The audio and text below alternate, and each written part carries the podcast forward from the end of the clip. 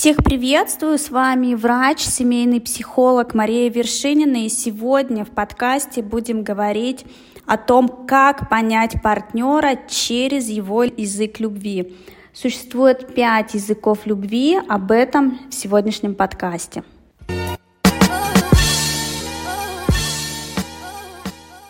Бывает так, что у партнеров наступает недоразумение в общении, и их диалог напоминает диалог глухонемых.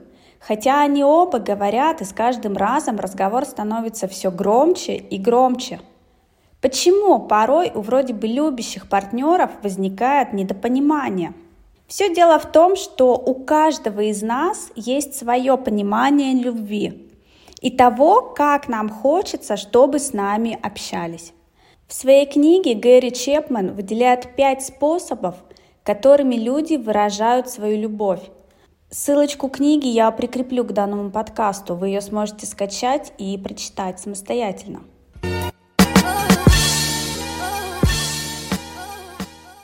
И это выражение любви не только по отношению к партнеру, но и к близким людям. А кого вы считаете своим близким человеком, можете сказать только вы. То, на каком языке мы говорим, зависит от целого ряда факторов. От нашего воспитания, от модели родительской семьи, от особенностей нашего характера. Мы с детства привыкаем только к тем языкам выражения любви, что мы видели, поэтому мы привыкли на нем общаться. При этом и ожидаем в ответ такого же языка выражения от своего партнера.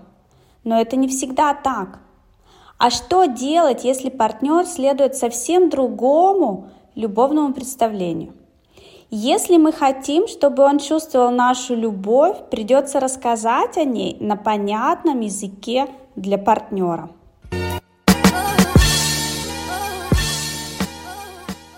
Первый язык выражения – это слова. Многим из нас не хватает простых и искренних слов поддержки и похвалы. Люди, которых особенно недостаточно хвалили в детстве, испытывают острую потребность в том, чтобы их партнер не просто ценил и уважал. Им нужно, чтобы он умел открыто об этом говорить.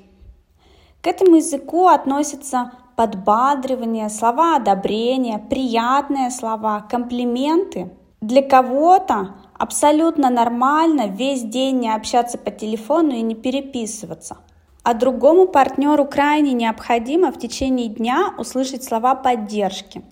Слова поддержки от близкого человека способны придать уверенности, способны подтолкнуть к тому, что кажется уже невозможным.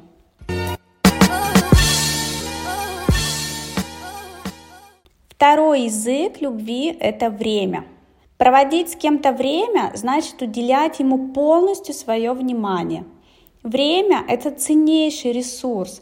Когда мы безвозмездно отдаем своему партнеру время, мы вместе с этим дарим частичку своей жизни и частичку самого себя. Кому-то из партнеров именно нужно именно это. Быть вместе и быть рядом – это разные вещи. Вместе – это смотреть друг на друга, разговаривать, слышать и понимать, что говорит ваш партнер. А вот сидеть рядом на диване и смотреть сериал – это совсем не про вместе. Если на языке слов важно говорить партнеру, как он ценен для вас, то на языке времени важно слушать, понимать, важно чувствовать своего партнера. Заметили, что у вашего партнера именно язык любви время? Старайтесь смотреть прямо в глаза, когда вы вместе – это позволит установить контакт и передать ощущение, что вы действительно готовы слышать и понимать. Не отвлекайтесь на свои дела и телефонные звонки. Отложите их на некоторое время. Учитесь не перебивать своего партнера. Партнер с данным видом любви нуждается в разговорах, нуждается в прогулках, свиданиях, совместных поездках.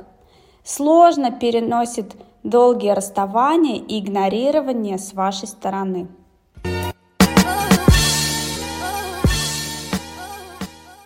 Третий язык – это подарки. Слышали фразу «если любить, значит отдавать». Вот это как раз про подарки. Кажется, этот язык один из самых простых, и научиться ему не так уж сложно. Подарок можно увидеть, ощутить и, конечно, применить. Подарок – это то, что останется у человека как минимум на какое-то время. Если вы сделали подарок своими руками, это ваша воплощенная мысль или чувство, о которых партнер еще долго будет думать. Глядя на ваш подарок, партнер будет вспоминать о вас с благодарностью и, конечно, любовью. Таким образом, сделанный вами подарок бумерангом вернет вам ваши чувства и усилит эту благодарность от вашего партнера. Что может насторожить партнера, если у него язык любви – это подарки? А его насторожит, если вы забудете о важной дате или будете жадничать. Это просто непонятно для языка любви вашего партнера.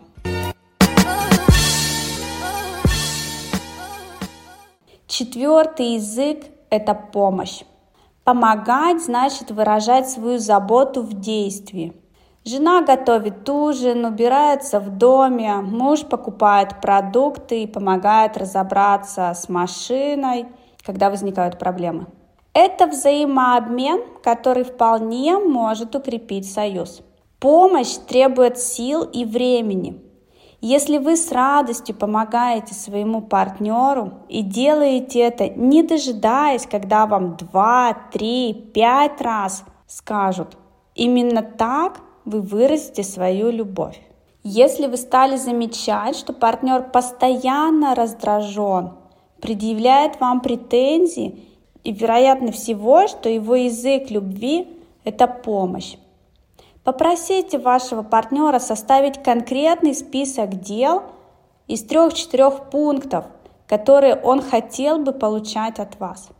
Как правило, это пункты довольно простые, и вы с ними легко справитесь. Вашему партнеру нужна помощь в быту, нужна помощь в делах, ваша поддержка в каких-то действиях. Помните, это его язык любви, который понятен вашему партнеру.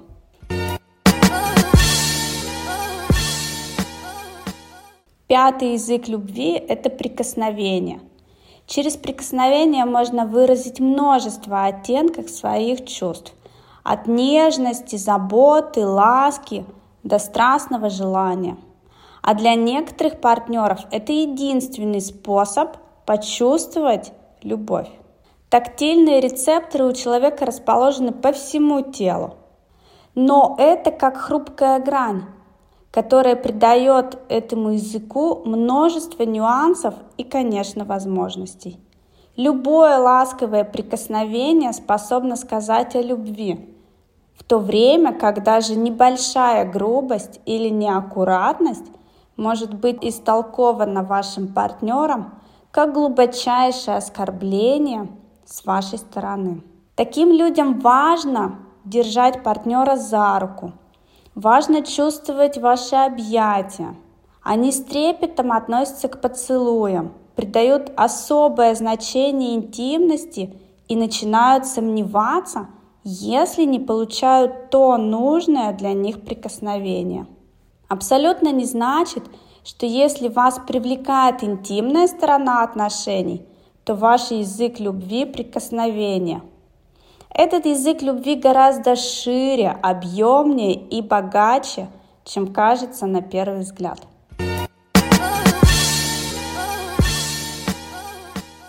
Наша душа живет в нашем теле. Прикасаясь к телу партнера, вы прикасаетесь и к его душе. Помните это. Партнер никогда не поймет пренебрежение в его сторону или физической безобидной грубости – для зарождения страсти. Если вы еще не до конца разобрались в языке любви вашего партнера, не ждите, когда он вам об этом скажет. Задайте прямые вопросы относительно того, что именно он ожидает и чего хочет от отношений и от вас. Слушайте претензии вашего партнера. Критика – это один из способов заявлять о своей любви. Хоть и не самый удачный, конечно. Прислушайтесь, за что чаще всего критикует вас ваш партнер. Хочется верить, что свой язык любви вы узнали –